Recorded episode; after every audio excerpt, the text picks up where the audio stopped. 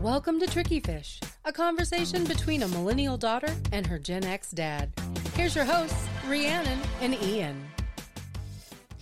So, whenever I meet someone new at work or like anybody that I decide I want to have in my life as like a friend in any capacity, Sure. one of the very first conversations I have with them is about how words of affirmation is one of my primary giving love languages because I'll use work as an easy example.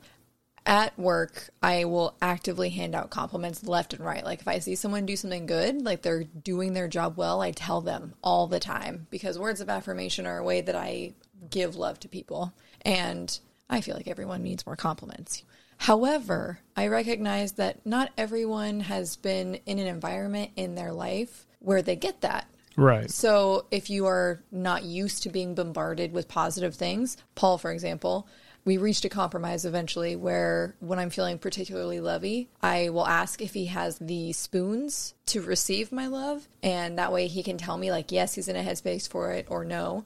If yes, then I limit myself to three things in that moment. Because with him, he grew up in a very um, not loving environment. Right. will suffice that to say. And he gets so overwhelmed that he gets like imposter syndrome, where he just starts getting anxiety thinking that he's not good enough for me or that I'm going to leave him or all these negative things. And I recognize that words of affirmation are not everyone else's love language, but because it is one of mine, I am inclined to just give out positive feedback. Sure. So at work, I tell my new partners, like, hey, if this makes you uncomfortable, please let me know and I'll tone it down. Otherwise, I hand it out. And usually, more often than not, people are so, so accustomed to rudeness and a lack of empathy and kindness that it makes them uncomfortable at first because they're like, why am I suddenly getting this feedback? Why is this suddenly, what did I do to deserve this kind of thing? And then eventually they start to internalize it. And I've seen an entire vibe change with everyone in my store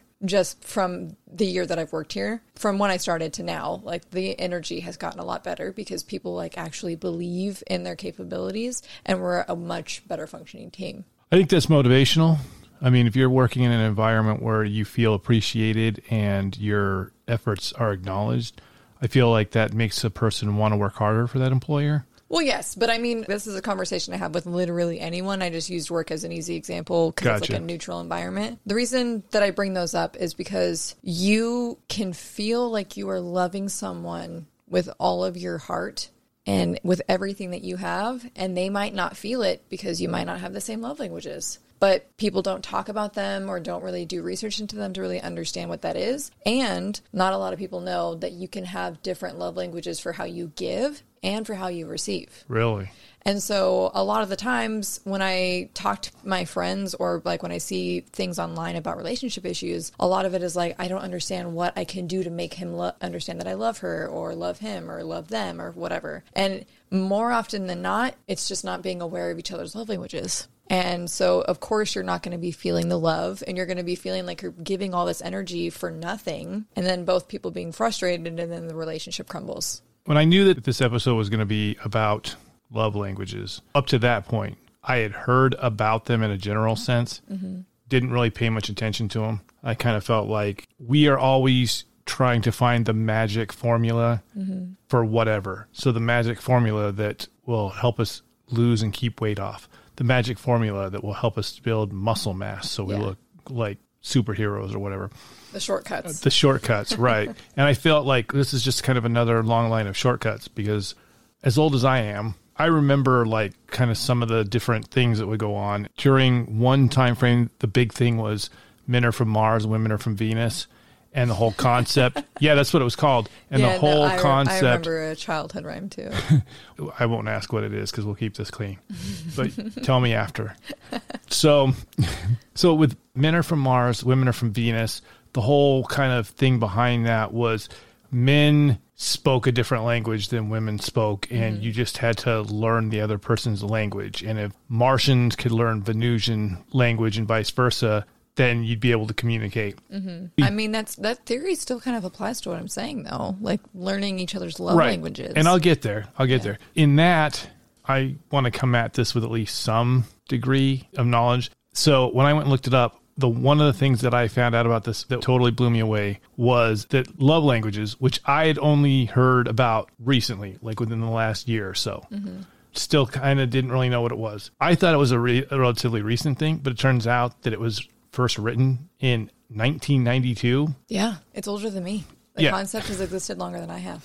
Yeah, and uh, but it was saying that it was written by a Dr. Chapman, Gary Chapman, who just started noticing a pattern between the couples that he was doing counseling sessions with. And based on this, he determined that they weren't speaking the partner's love language. And because of that, it was leading to resentment and feeling misunderstood and stuff like that.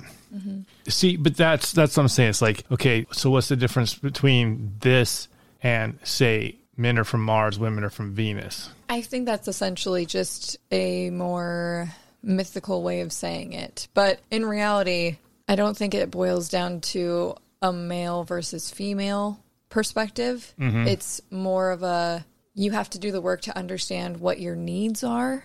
And then you also have to do the work to communicate those needs to your partner. And then your partner also has to be in a space where they've done the work to understand what their needs are and then have figured them out enough to communicate that to you. So it just requires a lot of work on both parts that not a lot of people are willing to do. Not necessarily not a lot of people are willing to do. It's just that sometimes it's intimidating to take a task like that on. Especially because a lot of people like look at things that they've done in their past and they're like, well, I felt guilty about this, or this relationship didn't work out because of whatever reason. When realistically, if we took the time to understand what we needed enough to then communicate that to another partner and then find a partner that actually met those needs while they were also giving you that same information so you could evaluate if you were able to meet those. Because realistically, like right now, for example, I just started talking to a new gentleman. And yesterday I asked him what his primary love languages were. Because for me, they are my receiving is physical touch, acts of service, and words of affirmation. So doing things for me like taking the trash out or driving or like something like that. Right. Makes me feel loved because you're doing something to make my life easier. Like you're thinking of me and like making my life a little bit easier and doing something for me, right? Words of affirmation. I love being told what you love about me or that I'm cute, whatever. It feels nice. Lay them on me, right? Right. But if you're somebody who has a hard time articulating how you feel, words of affirmation are not going to be easy for you. So then at that point, you have to ask one, am I willing to push myself out of my comfort zone to learn how to do words of affirmation for this person? Do I feel like that would be beneficial? Do I feel like mm-hmm. it's worth it? Do I feel like I'm capable? Because if you're if you're having this honest conversation, then you can better decide if you should even pursue a partner. The biggest challenge that Paul and I have is that he is on the spectrum, so he doesn't do physical touch. Physical touch is my primary love language. So that was a struggle for us because when I first met him, he would flinch if I touched him because of his upbringing. So for someone who exists touching other creatures, which is why I have cats that just lay on me all the time. I feel like you know? need to learn boundaries. you know right so we've had to learn where his limit is so that i know like this is where he's comfortable. This is how much he can tolerate cuddling and i appreciate it while i can get it kind of thing. And that was a conversation we eventually had but when we first got together there were conversations where i was like don't you love me? You never cuddle me and you never touch me or play with my hair. And i felt neglected because the one thing that i needed he wasn't able to give me and we weren't able to like articulate it properly. So, two things. I'll ask both questions and then you can answer it. okay. So, the first thing is knowing your love languages. Do you need to have a partner that has the same love languages? And then the second thing is, is it seems like you guys don't have the same love languages. Mm-hmm. So, how did you navigate that to A, learn it, and B, come to some kind of way where you're meeting each other's needs? Well, I honestly, the answer to both those questions is kind of polyamory for us. We weren't always polyamorous, though. That's a more recent thing. We've been together this October will be seven years, so I've only been seeing other people for the, like the last two. But at first, it w- it was a lot of conversations of like, I don't understand why this, why I can't get cuddles. I don't understand why this is happening. And he's like, I'm, I'm cuddling you because the thing about your personal needs and limits versus what you want to do for your partner is that Paul loves me so much that he's not going to tell me that he's overstimulated mm-hmm. or that he can't stand being touched anymore, that he needs space or that he needs quiet because he loves me so much that he will cuddle me as long as I will ask him to. But because I love him and I want to respect his boundaries, I've done a lot of actively trying to communicate with him and be like, How do you feel right now? Is this okay? How are you feeling at this moment? Do you mind if I do this? And I try to be proactive about how much I'm touching him just so that, like, I'm getting the loves. Also, his meter has gotten much, much, much, much bigger since the, our beginning of our relationship, and we cuddle all the time now. So that has gotten better from flinching to now. Right. But e- even then, he still has medical problems that kind of just make him feel like garbage all the time. And nobody wants to cuddle or do anything when they feel bad. They just want to sleep and like cocoon, you know? So Sure. um, at that point, I had to have a discussion of either we have to break up or I have to have other partners as well. And it was a very stupid and rocky and chaotic path to polyamory, but we That's actually not uncommon. I I'm so disappointed in the way that I handled things, but he is an incredible man and we decided to work it out and start over and moved up here to our new mystery location and um and we just have this commitment That's where of we like live. We live at the mystery locations. yeah, the mystery gang has some kind of copyright on the other part of it. The hideout. Yeah. But So- anyway, it, it just became a conversation of like, we can't not talk about this stuff now. Like, we have to address these issues if we're going to keep going. We can't keep tiptoeing around these issues Right. and what our needs and desires are. And I think that's one thing I love about the fact that he's on the spectrum. He's so direct with me that he's just like, "Can you just tell me like what you need? What what are we doing? Like just just lay it out for me." I'm going to tell you, as a guy, that would be so much easier. I love that. I absolutely love that. I, I wish everyone could communicate as directly with me as Paul does. And essentially, we just kind of found out where our limits are. We try to be proactive about those, but that's when we decided to do polyamory. And I have had successful other relationships that were able to kind of fill in the blanks where he wasn't. And it also, though, the thing I love about polyamory is that it takes off the pressure because the fact that one need isn't being met isn't canceled out. All the good things that are still being met isn't canceled out by the one that isn't, is what I meant to say. sure. So I can still enjoy the good things. I can have my cake and eat it too, kind of thing. Right. You know, I'm selfish like that. So I understand the concept of polyamory, Yeah. polyamorous myself. But people listening to this, there's going to be people that aren't. And so they're going to be monogamous for whatever reason. They don't want to risk. That's just them. This, Which is totally valid. right. No Absolutely judgment. valid. We're not judging anybody. We think that all relationship styles are valid as long as it's between consenting adults and everybody's living their best life. But that said, like how would love languages help somebody in that situation when they're in a monogamous? Honestly, I think the rule still applies. I think that you should still have that conversation with yourself first. So, for I'll just use a super easy example. Um, let's say that my primary love language is physical touch, but somebody else's primary love language is gift giving. That would not work for me because the the fact that we were so financially insecure growing up Right. anyone buying things for me instantly makes me anxious. Like I feel incredibly guilty. The more expensive it is, the worse I feel. It just does not do anything good for me.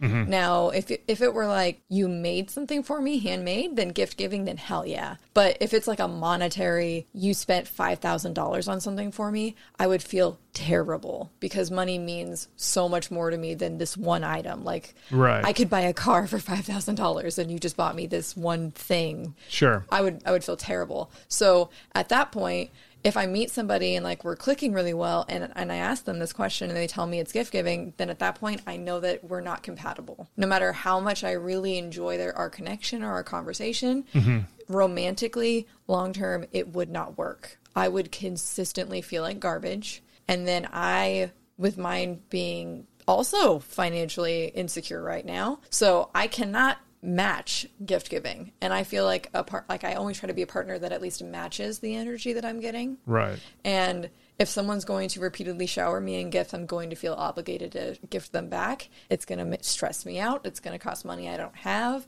It's going to put strain on the relationship that it just doesn't need to be there. Right. And I just realized that we have not even talked about the five different Yeah. ones. We've just been kind of all over the place. Well, So, let me talk about why it's important and and like what context. These are still important things to get to. These are basics. okay. But I just want the listener to know that we do know we're just kind of going over the basics. We will hone in to those here in just a moment. So, in your example for monogamy, so basically what you're doing is up front determining that you're not going to be compatible by that person. So, by that token, it sounds like what you're saying is you're actually potentially just completely not even getting to the point of having your heart broken. Exactly. Because here's the thing. There, I want to tweak a little bit of the summary there. So, with this conversation that we're having, I personally would make the decision that somebody with gift giving as a primary love language wouldn't work for me because I don't think I could maintain that.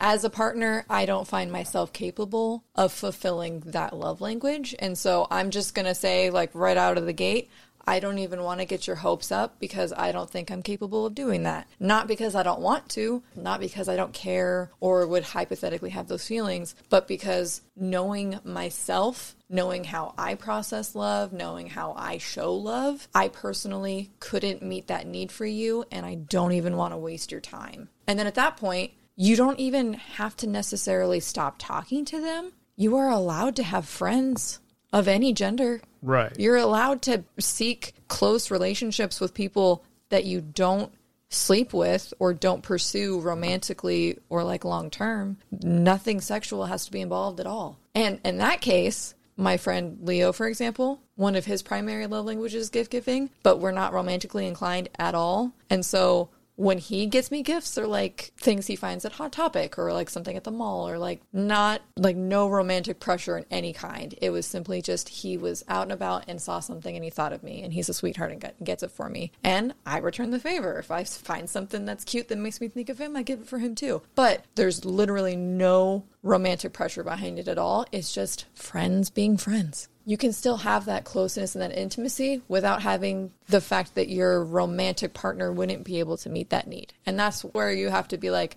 am I willing to put that effort in? And if so, then hell yeah, give it a try. If you think that you could do that, hell yeah. But if you realistically know I could not, then save yourself the trouble. Save yourself the friendship because like I have several exes that I loved our friendship before we started sleeping together. That made everything so complicated. Trying to build a life together, knowing that we weren't good together, ruined it. And you were never able to get past that?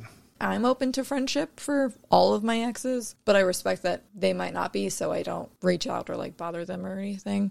I got you. But it's also like, it could have been, they could be somebody that's in my life now as like an actual friend, a support network, somebody that I just have versus being somebody that I used to be with. Like sometimes you got to take that risk though. Yeah. Because what if it did turn into be like so much more?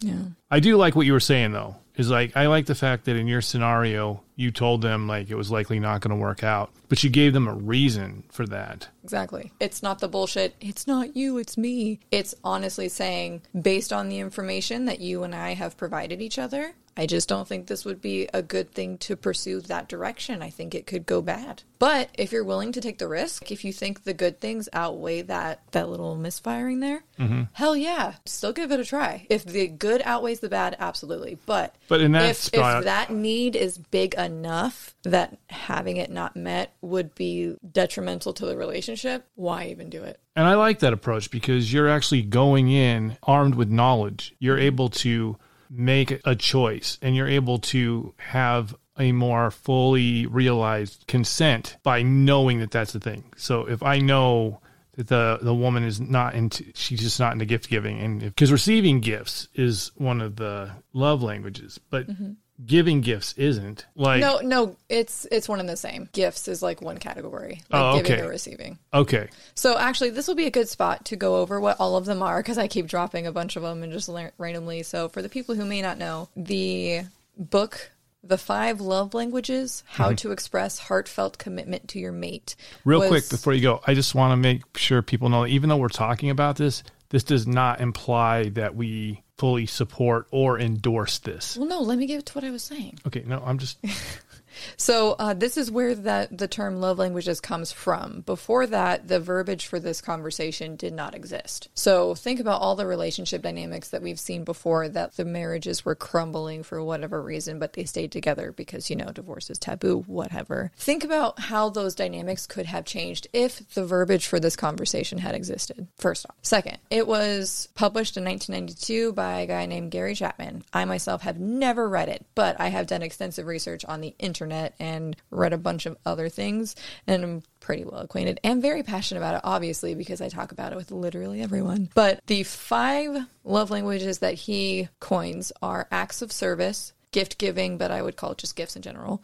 physical touch, quality time, and words of affirmation. The thing about this idea is that it gets the conversation started, which I love, but people also don't understand how personalized these can be. So I'll use words of affirmation for an example. There's the very obvious compliments, I think you're great, or you're very beautiful, or whatever. Like there's the very obvious, Right. whatever. But to me, poetry, a story that makes you think of me, somebody like when people send me songs, especially if there's lyrics to it, I'm like, do these lyrics mean anything? And most of the time, like people know that because this is my one of my love languages. If someone sends me a song with lyrics, I'm like listening to it to decipher whatever message they're trying to send me. And like those all count as words of affirmation to me okay. because it's still using words to convey the emotional idea of how they feel about me or what have you. So like it doesn't necessarily have to just be limited. Like Paul isn't super words of affirmation-y until like he he- like he's very much worked on it and is very much better about it now. But at one point, the way that he would show that to me is he would recite Edgar Allan poetry, Edgar Allan Poe poetry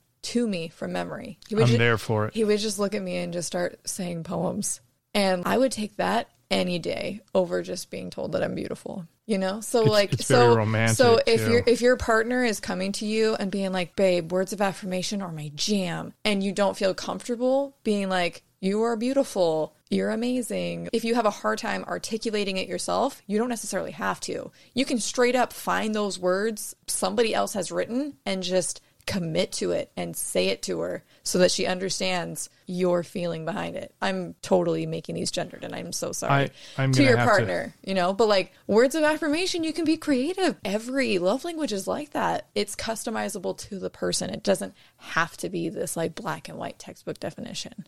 I feel like I'm gonna go memorize the Raven, and then when I'm dating a girl, I'm just gonna look at her across the table and just be like, "Once upon a midnight dreary, while I ponder weak and weary." So, Oh yeah, do you want to know about my and Paul's first date actually? yeah, sure. So, like, we'll fast forward. We had just been, like, we had met in person a couple times, but mostly talking on, like, Facebook Messenger or whatever. And then decided to have this date where he packed a couple different cheeses and some red wine because I was discovering if I liked wine or not at this point in my life. And, like, a basket for us to take a picnic together. It was October. and, Nice. and we went on a picnic in Washington. That was a risk, but it was okay. But we sat down and like at this point we'd already talked about our favorite authors and I like Shakespeare and we both like Poe and he brought a book of the Poe's works and I was like so read something to me. And then he just looked at me and he recited a dream within a dream. Didn't even open the book or anything. Just looked at me made eye contact the whole time which if anyone knows anybody on the spectrum you know how difficult that is. Mm-hmm. and he recited a dream within a dream. Wow, yeah. And you just melted. I did. We've been together ever since Nice. And uh, when I proposed to him, I recited it back to him. That's awesome. Yeah. So I mean, that's that's what I'm saying though. Like, just because the words of affirmation sounds just like compliments or whatever, that doesn't necessarily have to be what it is. Right. And like one of my friends, uh, Risa, she makes playlists, whole Spotify playlists of like song titles that line up to be what she's saying, or like the lyrics or like the vibe to the song. You can be really creative. Wow, that's like old school Yeah. with the mixtapes. I know, but it's on Spotify. like, how awesome is that? Nice. so, um, so we covered the words of affirmation, which just means that they enjoy kind words and encouragement, uplifting quotes, love notes, cute text messages, Edgar Allan Poe poems, and we talked about gifts, receiving gifts or gift giving. But we also have quality time, physical touch and acts of service.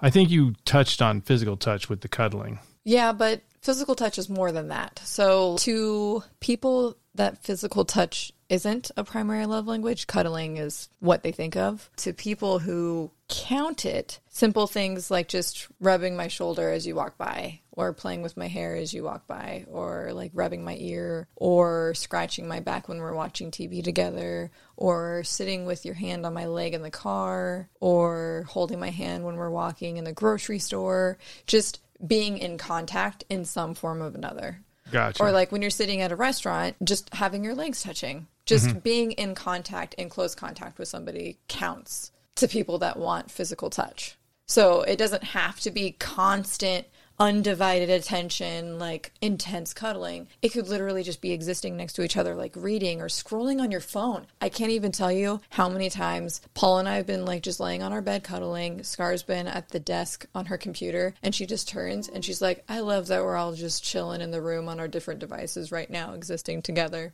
This is cool. To her, that's her quality time where we're mm. all just vibing. And then Paul and I technically our like legs are touching while we're laying next to each other on the bed or whatever, but we're not actively engaged. Mm-hmm. And we're all doing our own thing and still being able to get our like our love needs met. Nice. So you did kind of cover the quality time there. Quality time's more than just like maybe sitting in the same room, though, right? Yes, so that's where intentional quality time comes into it. And that was another problem for Paul and I too because with him being on the spectrum, he really likes his space and just likes to be able to exist. And I totally get that. I'm right there with him. But the fact that we live together, he thinks that counts as quality time because we're together all the time. Uh, hint, people, that doesn't count. No. Yeah. So for me, quality time is we're intentionally watching this movie together because we're trying to do an, an activity together to spend quality time.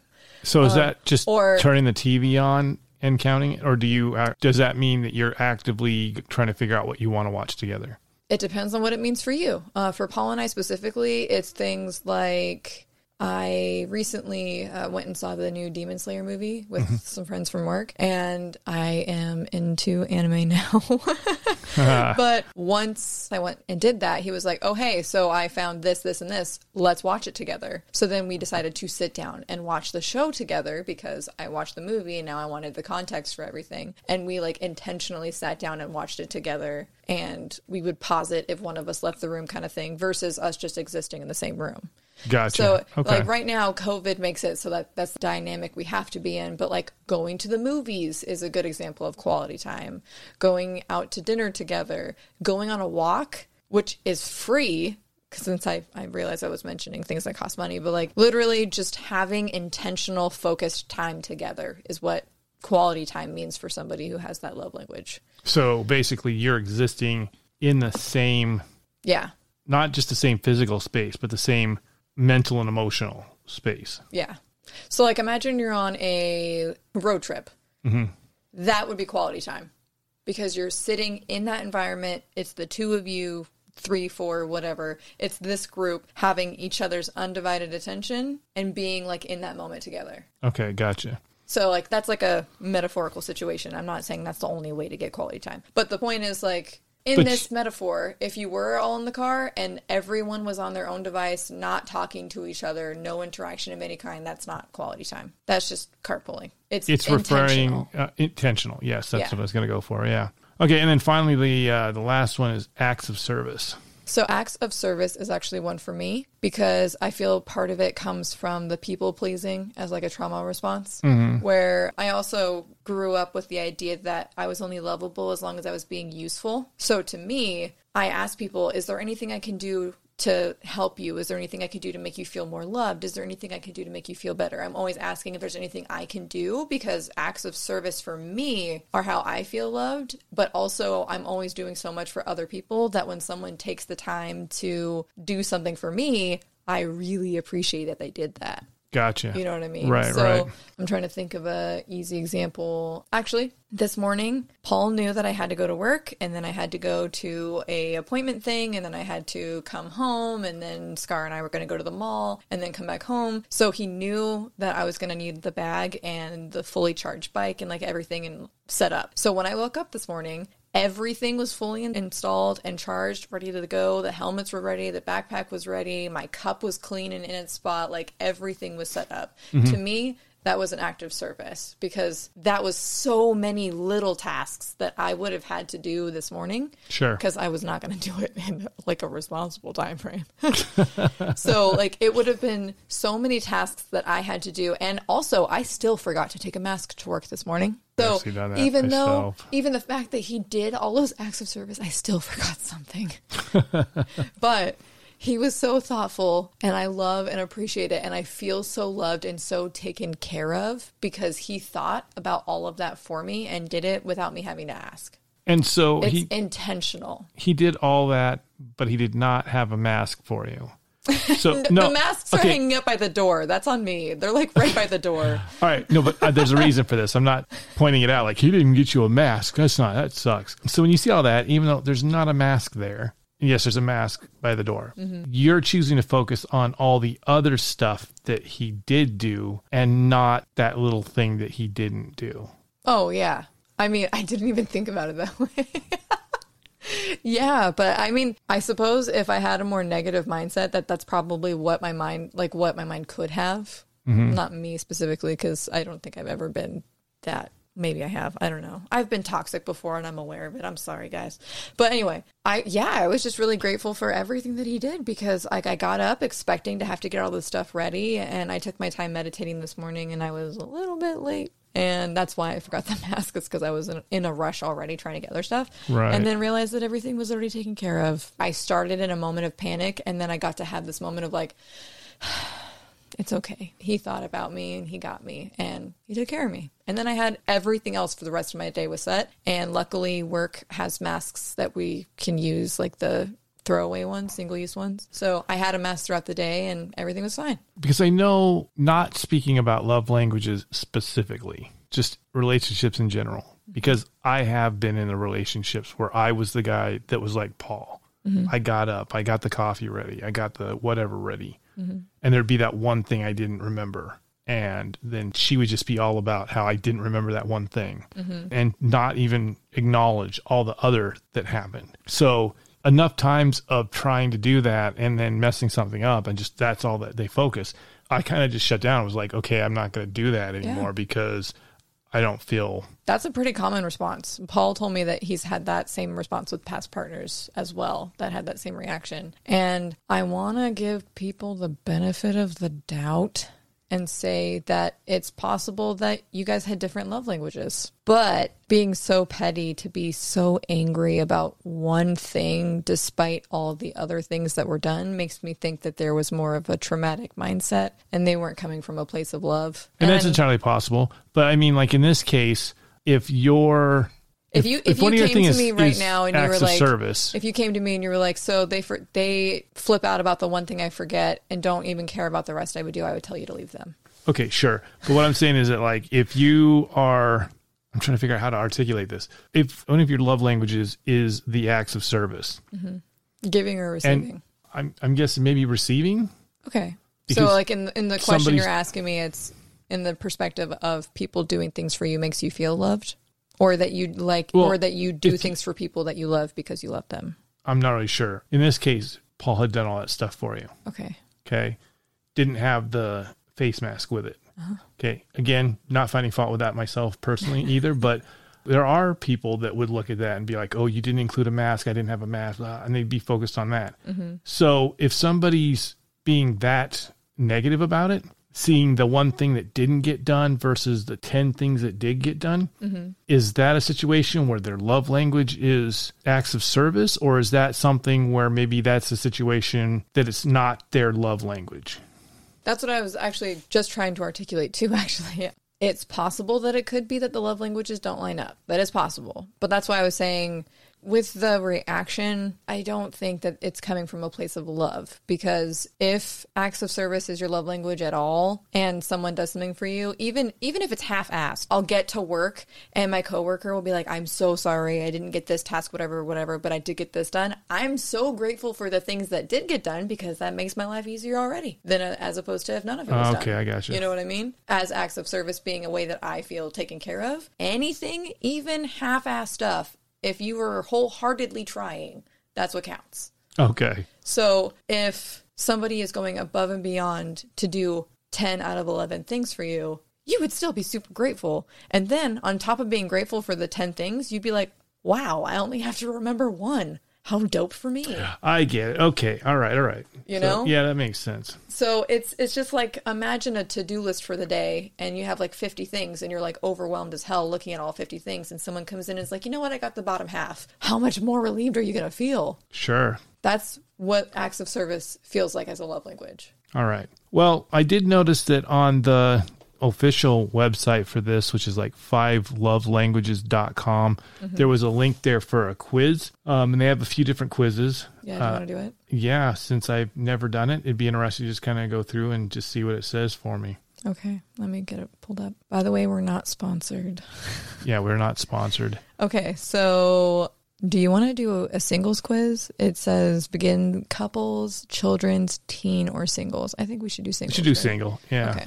Because I think if we did couples, it'd be asking us, and it's like that would be a little Yeah, weird That, that would definitely be for weird. parent children trying to figure out the. Okay, so I have for gender, I have male, female, or prefer not to say. We'll go with male. Okay. Age, I know that answer, so we'll leave it alone. We live in the U.S. Have you read the book? No. Okay. So it, the first one is it's more meaningful to me when someone I love sends a loving note, text, email for no special reason, or I hug someone I love. Okay, so my choices are either hug someone I love, or if someone randomly sends me a nice Yeah. text message, I'd uh, probably the text message. Yeah, I was gonna say you text me every morning, so I would say that one. I do. I love that. So like no Well, no judgment. but That was something that we figured out. That was kind of in a way a love language kind of thing, even though we weren't Mm-hmm. words specifically. Yeah, I was being more standoffish and I thought I was doing the right thing and you really wanted me to be more involved and more communicative. Mm-hmm. So yeah, But look, I recognized the need that I had enough to be able to verbalize it and communicate it to you. And then you took that information and decided whether or not you were capable of fulfilling that need, decided that you at least wanted to try, and you did great. Yep. And continue to do great. yep, all right. All right that makes So- sense. Okay. Just exactly what I was already talking about. We are already doing it. So the next one is it's more meaningful to me when I can spend alone time with someone I love, just us, or someone I love does something practical to help me out. I would definitely have to go with someone doing something practical to help me out. I feel it. Okay. It's more meaningful to me when someone I love gives me a little gift as a token of our love, of concern for each other, or I get to spend uninterrupted leisure time with those I love. Oh, I'd probably I'd probably go with the being able to spend the leisure time mm-hmm. just simply because gifts for me if somebody gives me a gift like that's great. I appreciate the token, but pretty much almost anything that somebody could give me as a gift I could probably just purchase myself. Yeah. I think at a certain point And- in adulthood, we reach that point. It's Yeah. Like, why do you buy things for other people? Well, and for most of my life when somebody has given me something, they've either usually asked for it back later or like used it against or you. they've used it against you. Yep. Yeah, so I'm like, okay, if I just don't get gifts, That's the other thing that makes me so insecure about gift receiving. Is exactly that. Yeah. largely it. And for me, the other thing is the thing. If you give me a five thousand dollar gift, yeah, I feel like I have to return that favor, yeah. And that's just So too much. gift giving just isn't for you, or gift receiving just isn't for you either. I totally get it. But like, if it was a handmade thing, it would be different, right? Oh, yeah. of the intention. hmm Intention does play a large Mm-hmm. part in that. Yeah. Okay, next one. It's more meaningful to me when someone I love does something unexpected for me to help me with a project, or I can share an innocent touch with someone I love. Uh, definitely the first one. The project. Yeah, because that ties in with like doing something that would help me out. Yeah. Okay, so more meaningful when someone I love puts their arm around me in public or surprises me with a gift. Definitely the first one. The arm in public. I, Yeah. I love PDA. more meaningful when I'm around someone I love, even if we're not really doing anything, or I can be comfortable holding hands, high fiving, or putting my arm around someone I love. Definitely the first one. Okay. See, cats coexisting. I tell you. it's more meaningful me, to me when I receive a gift from someone I love or I hear from someone I love that they love me. Okay, repeat that. So either I get a gift or someone tells me they love me. Tells me they love me. And I know that listeners will probably hear that thing about the cat.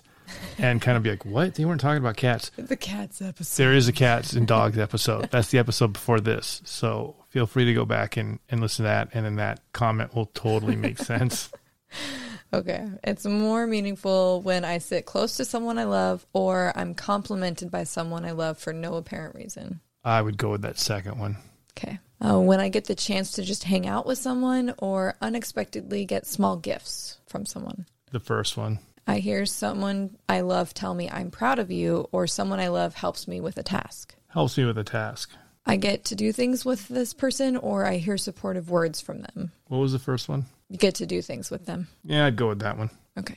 Someone I love does things for me instead of just talking about doing nice things. I feel connected to someone I love through a hug. First one for sure. Okay. I hear praise from someone I love, or someone I love gives me something that shows they were thinking about me. So praise or gifts. Probably in that case, it'd probably be the gift. okay. I'm able to just be around someone I love, or I get a back rub from them. I never get back rubs. I'll go with the first one. I know, but would you like to get back rubs? I would love to get a back rub. Okay, rub. well then why? Okay, would that make you feel love to get a back rub? I think if some, sure, if somebody, if I was with somebody and they decided to give me a back rub, yeah, yes, I think You I would would love that more than just hanging out. Yes, Like if, if you could hypothetically choose between hanging out or a back rub, you'd choose back rub, right? I would choose hanging out because that's what happens all the time. Okay, but that's But- past experience. You could have more if you were more aware of your love languages. Okay, fair enough. So, So- yeah, I would love a back rub. Okay, well then we'll do back rubs. Okay. Someone I love reacts positively to something I've accomplished, or they do something for me that I know they don't particularly enjoy. Ooh, that's a good one because I like them both. I will.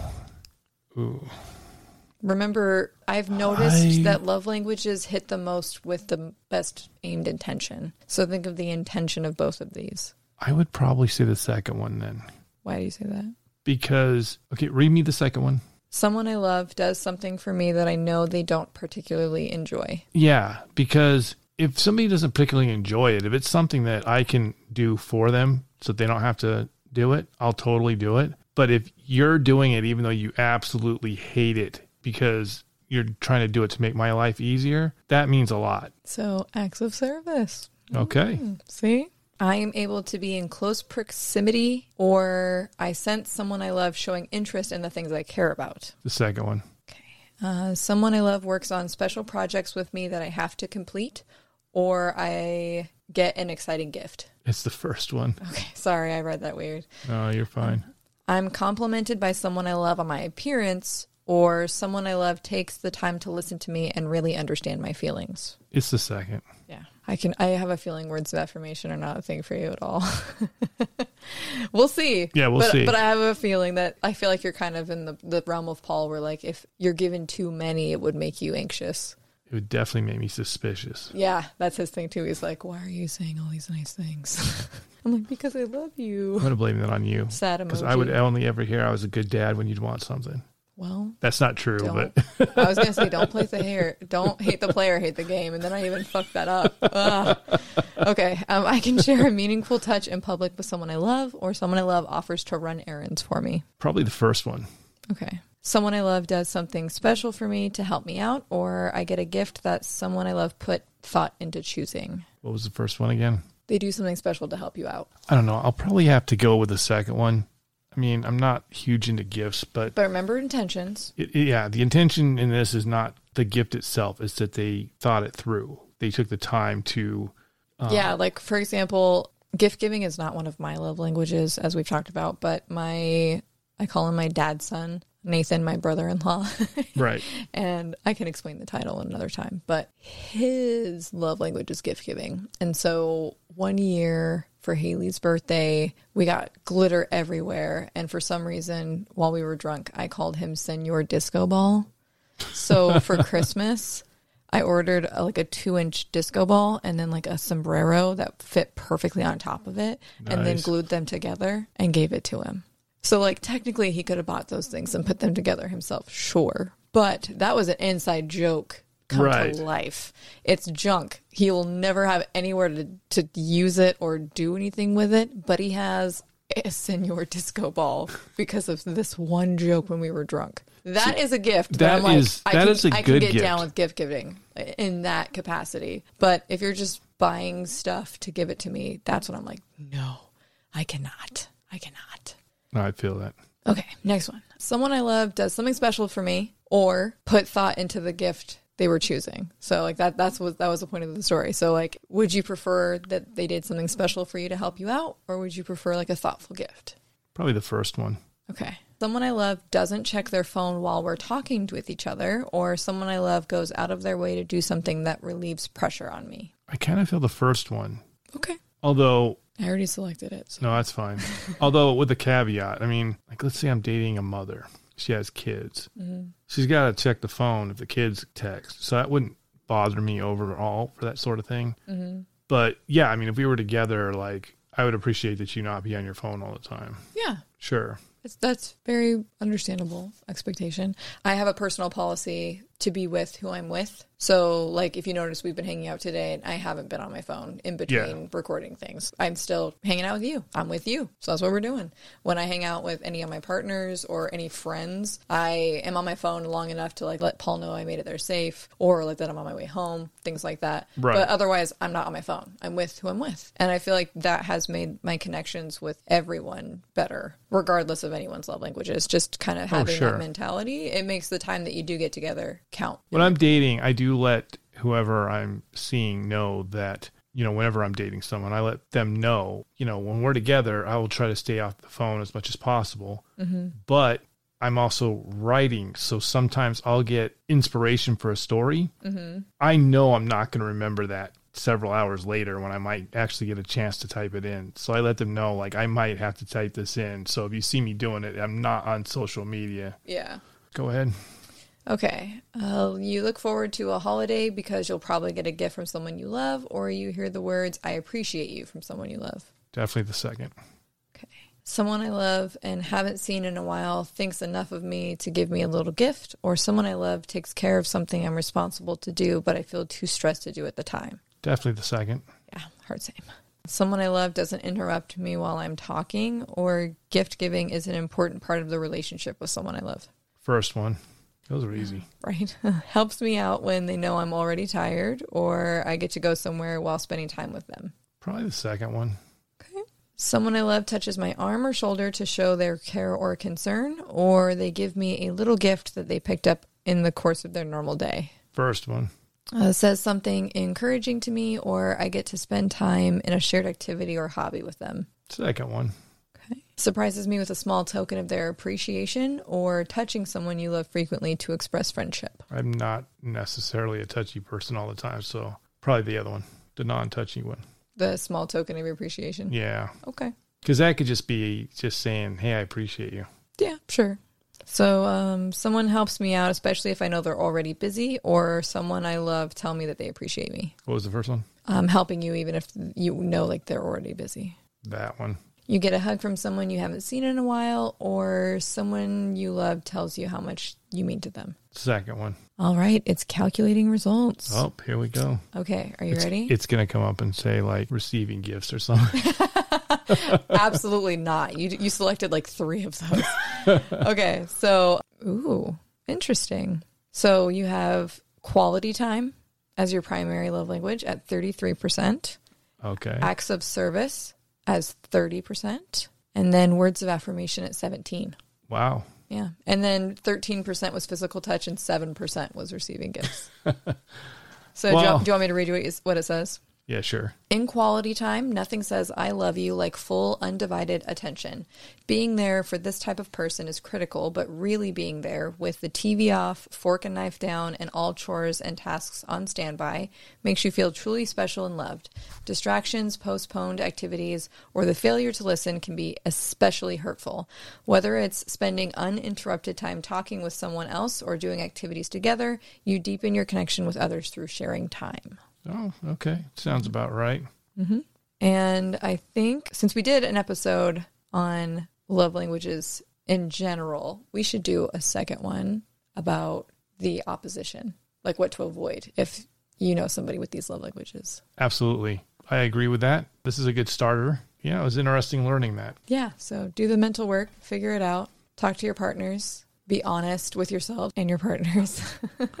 for sure. But it's not going to be an easy thing. But it's But worth it. I feel like the things that are worth it aren't going to be easy. Yeah. I have this saying that nothing worth having comes easy. And it's not just mine, like everybody says that I know, but Sure. like I, I 100% believe that everything that I have in my life that was worth having was really difficult to get and also really sucks to lose. True. All right. So with that, I am Ian. And I'm Rhiannon. All right. That's it. Have a week.